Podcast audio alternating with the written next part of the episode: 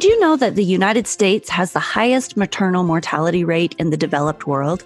Because severe childbirth complications have become very rare, it is easy to forget that childbirth can be life threatening.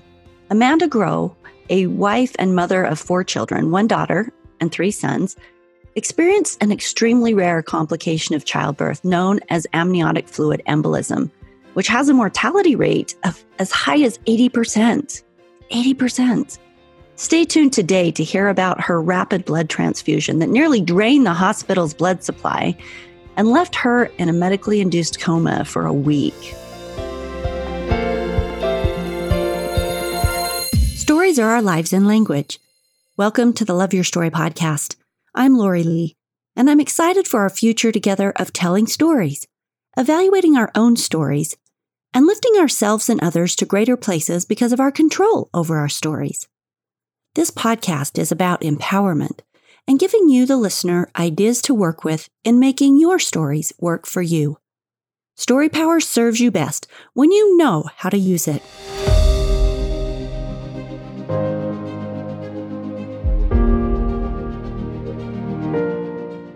Amanda's story today isn't just about a miracle and the healing of her body. It's also about the toll such an event takes on us mentally as well as physically and today we're looking at that total process of finding meaning in brokenness and the process of rebuilding. Amanda is the owner of Strategic ACT Prep, a business she built over 10 years that helps high school students prepare for standardized tests. At the time of her medical crisis that we're talking about today, she had 12 employees and three locations. And the crisis necessitated major life changes as it took many months for her to regain mental and physical functioning. So she and her business partner decided that they needed to shut down all three locations and let the employees go. In the aftermath of the crisis, Amanda has also experienced mental health challenges, ones that are characteristic to post intensive care syndrome, situational depression and post traumatic stress from everything that her body went through and that her mind has gone through. She's also struggled through a deep identity crisis, which is totally understandable as she no longer has the energy to be the do it all mom and the business owner and the community member that she once was. Amanda has a bachelor's degree from Brigham Young University and a master's degree from the University of Utah. She and her husband now serve on the Patient and Family Advisory Council for Intermountain Medical Center. And today she's joining us to tell us her story of what happened to her, the complete miracle of how she got through it, which I don't even think that she understands that. And then that process of the rebuilding rebuilding out of a space that just lays you flat physically and mentally. So, Amanda, welcome to the Love Your Story podcast. It is such an honor to be here. Thank you. Absolutely. Hey, first of all, we want to know who you are. And then we want to hear the story of what happened to you in the hospital. So, who was the Amanda before all of this started? Deeply ambitious, I think, would be a word that's described me since I was a child. I had big plans for the things I wanted to do to change the world. And I didn't really believe in trade offs. I thought I could do it all. I thought I could be the mom that's there for everything that shows up and, and volunteers and is there for my kids and that I could also have this really satisfying career. I own a business, as you mentioned, and I was growing that business and finding a lot of fulfillment, satisfaction. I was also very involved in my church community. And at the time of my crisis, I was serving as the leader of all the children, the primary president. So I had a lot going on in my life. It sounds like you were doing it all. I, I, was I was trying, and and I think no one ever feels like they're successfully doing everything. In retrospect, it's easy for me to think that I was. At the time, of course, I saw my shortcomings and I saw that, that no one can be everything all at once. But I had a tremendous amount of energy, and I also was able to function really well and not a lot of sleep and I just was going full steam ahead. That sounds very superhero-ish. well, I, I guess in my own mind, and I guess a lot of us in our own minds, we want to be our the superhero in our story and save the day. I remember having a conversation with my business partner a few weeks of when I was pregnant and we were making plans. And she said, You do remember that you're going to be having a baby at the beginning of March, right? And I said, Yeah, but I, I really think, you know, I'm, I'm pretty quick on recovery and you know we can schedule all these things. And I was due on March 9th, and I've never babies have never come early for me. We've always had to coax them out about a week after their due date with mm. the being induced. So I thought there was no chance in the world this baby would come early. And that week uh, that he did end up coming was just packed full of responsibilities and events. And I had a meeting with some venture capitalists who were potentially interested in investing in my business. And I had big presentations. Uh, that week is also the week of the statewide ACT, which for us in our business, that's kind of like the climax of a year's worth of work. So it was, it was a big week, and I was excited that I was going to get through it and then have a baby and take a couple weeks off and then just bounce right back. So, what happened?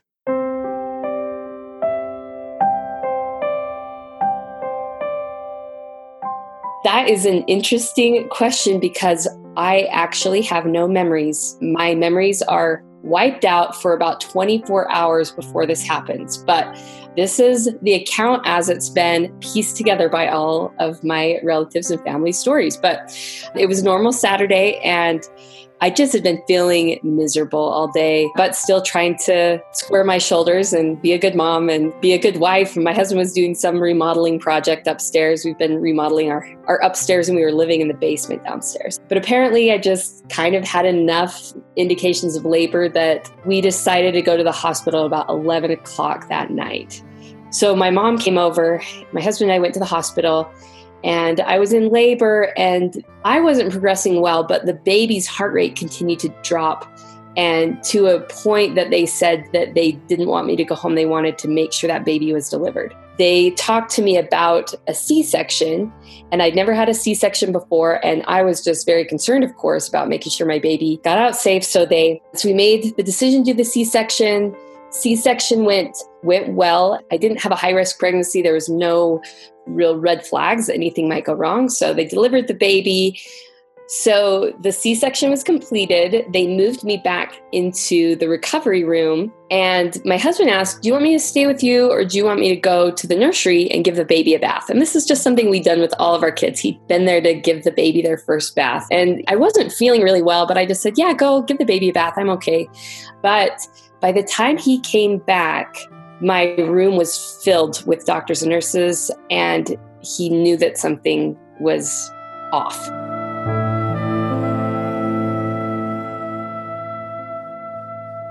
They were kind of all moving frantically around the room. They were just not quite sure what to do, but my blood pressure was plummeting at this point.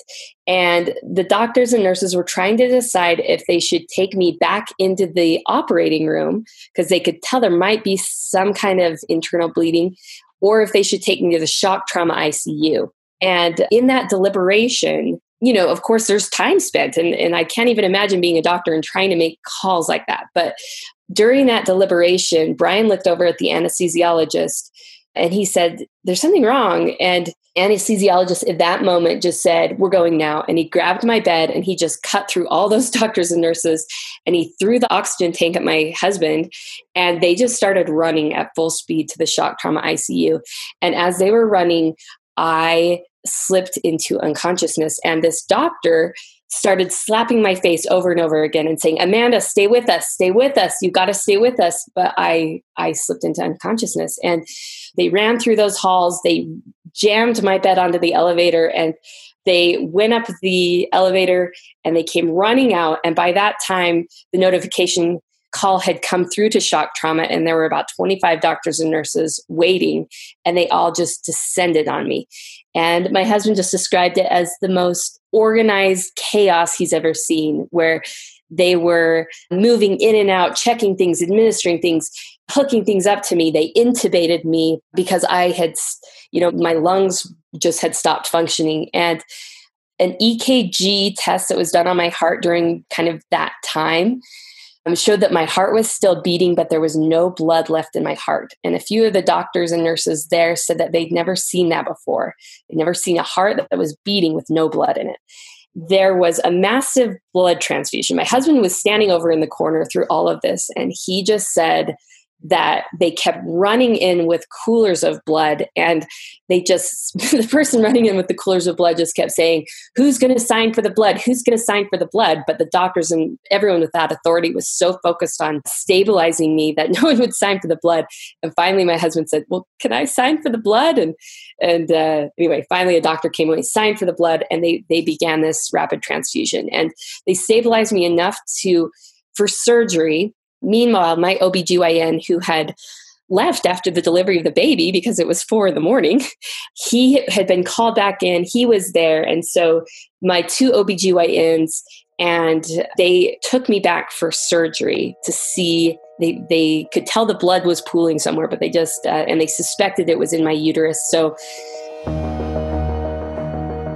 uh, they took me back to surgery, and during that surgery, did an emergency hysterectomy to try to stop the bleeding. And my OBGYN, Dr. Stephen Terry, who had been an OBGYN for 37 years, said that he'd never seen anything like this. He he gave me the hyster they did the hysterectomy, but the bleeding didn't even begin to stop. I was just still bleeding out of control. And he said at that point, he just kind of put his hands up and said, This one is past me. I I haven't seen this before and I don't know what's happening.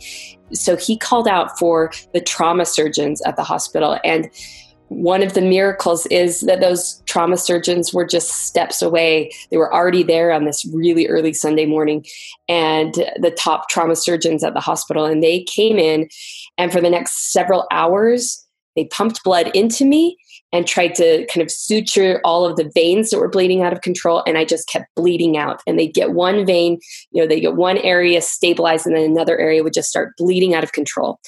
And what was happening to me is a rare kind of blood clotting emergency known as DIC, which is it officially stands for disseminated intravascular coagulation, but unofficially, doctors and nurses have said that DIC stands for death is certain. It's just so almost impossible to stop the bleeding when the clotting factors go out of control like this. And my DIC was caused by something known as amniotic fluid embolism. And AFE happens when uh, amniotic fluid gets into the mother's bloodstream and just causes a chain reaction of terrible events that have been very deadly in the past. Doctors are becoming increasingly aware of this rare complication and so and able to administer uh, the kind of treatment that AFE victims need, but there's still a very high death rate for this complication.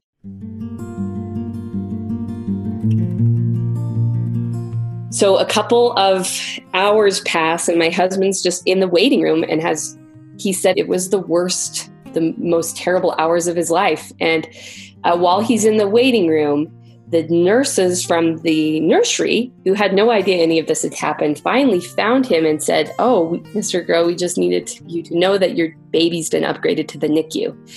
And so he was torn in half between two places where he didn't know if he should be there waiting, but just totally helpless in the waiting room for me to find news about me, or if he should be back trying to see if he needed to be there for the baby who had been having some health problems and was upgraded to the NICU. So, is that your daughter? My youngest is a son. So, my oldest is a daughter, and then I have three boys. Okay. And so, this is my little boy. So, my husband waited. And during that time, a social worker came in. Uh, by this time, my parents had arrived. A social worker came in to tell them that I was actively dying and that they needed to kind of prepare for wow. the worst. And that made my husband really angry. he didn't want that social worker there. He just, it was just a really painful symbol to him. Anyway, hours later, the surgeons come out and say that I'm alive, I'm stabilized, but just barely. And they left my wound site open because they thought the bleeding was likely to continue and they would need to go back in again. So they actually suppressed like the bleeding with a balloon, mm-hmm. like a kind of a medical balloon that applied enough pressure on the veins that they stopped bleeding. I was moved back into a room in the shock trauma and they told my husband that he could come see me but that I that he needed to prepare himself because I would not look anything like myself. And so he came back and doctors have described this to me as like when you are bleeding out of control like that, it's like your entire body is covered in a bruise because the blood flows throughout your body. So your entire body bruises and swells. And so I was swollen beyond recognition. Wow. And my husband said that, you know, if he hadn't known it was me, he would not have recognized me. And so I'm swollen and bruised.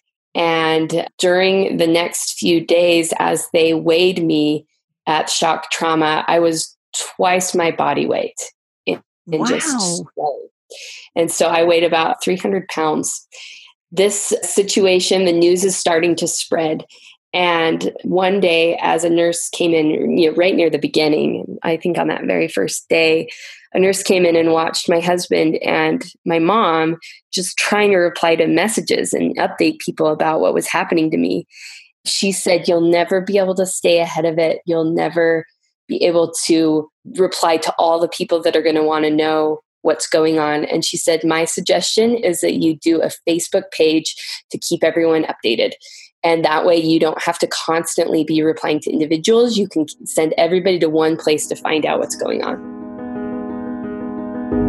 And so they created a Facebook page called Miracles for Amanda Groh and just pleaded for everyone that we knew to pray that I would be able to survive.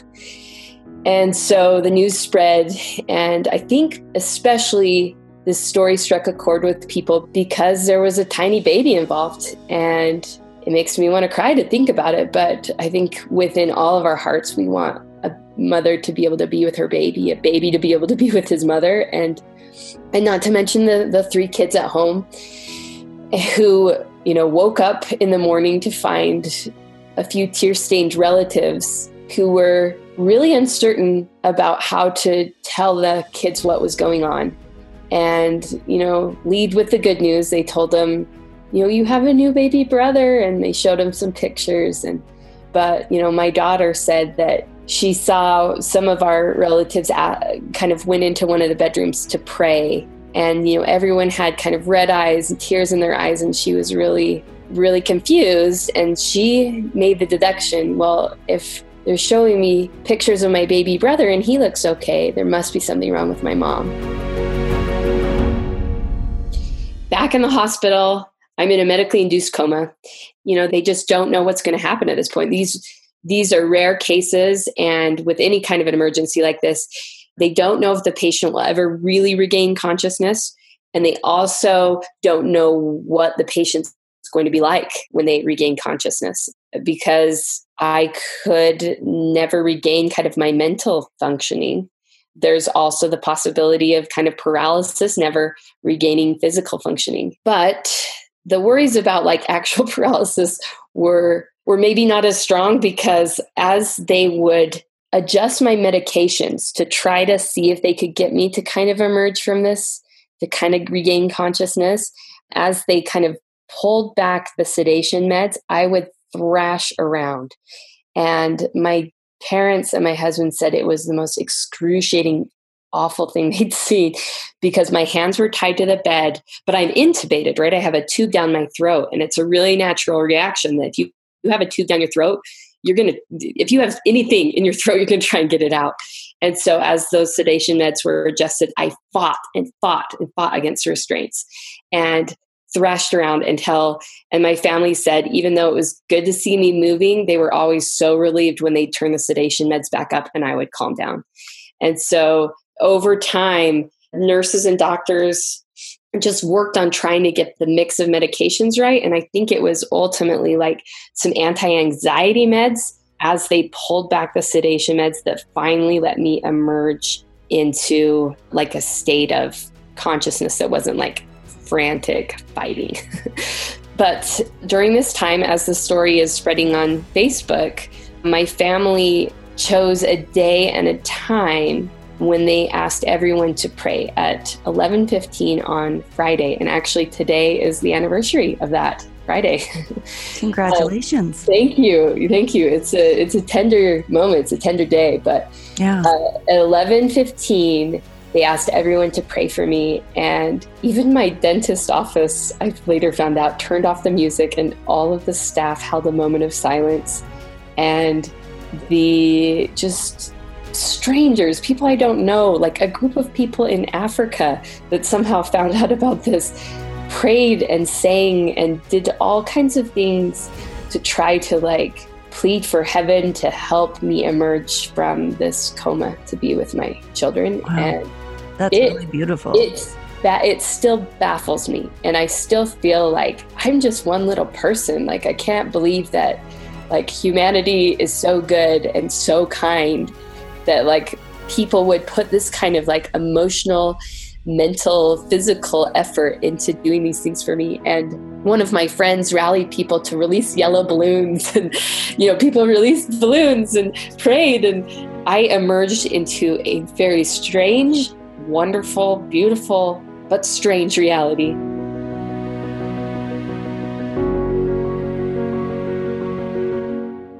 So it was the next day that uh, you know the anti-anxiety medication and the sedation medication found the right balance and the miracle of emerging started to take place.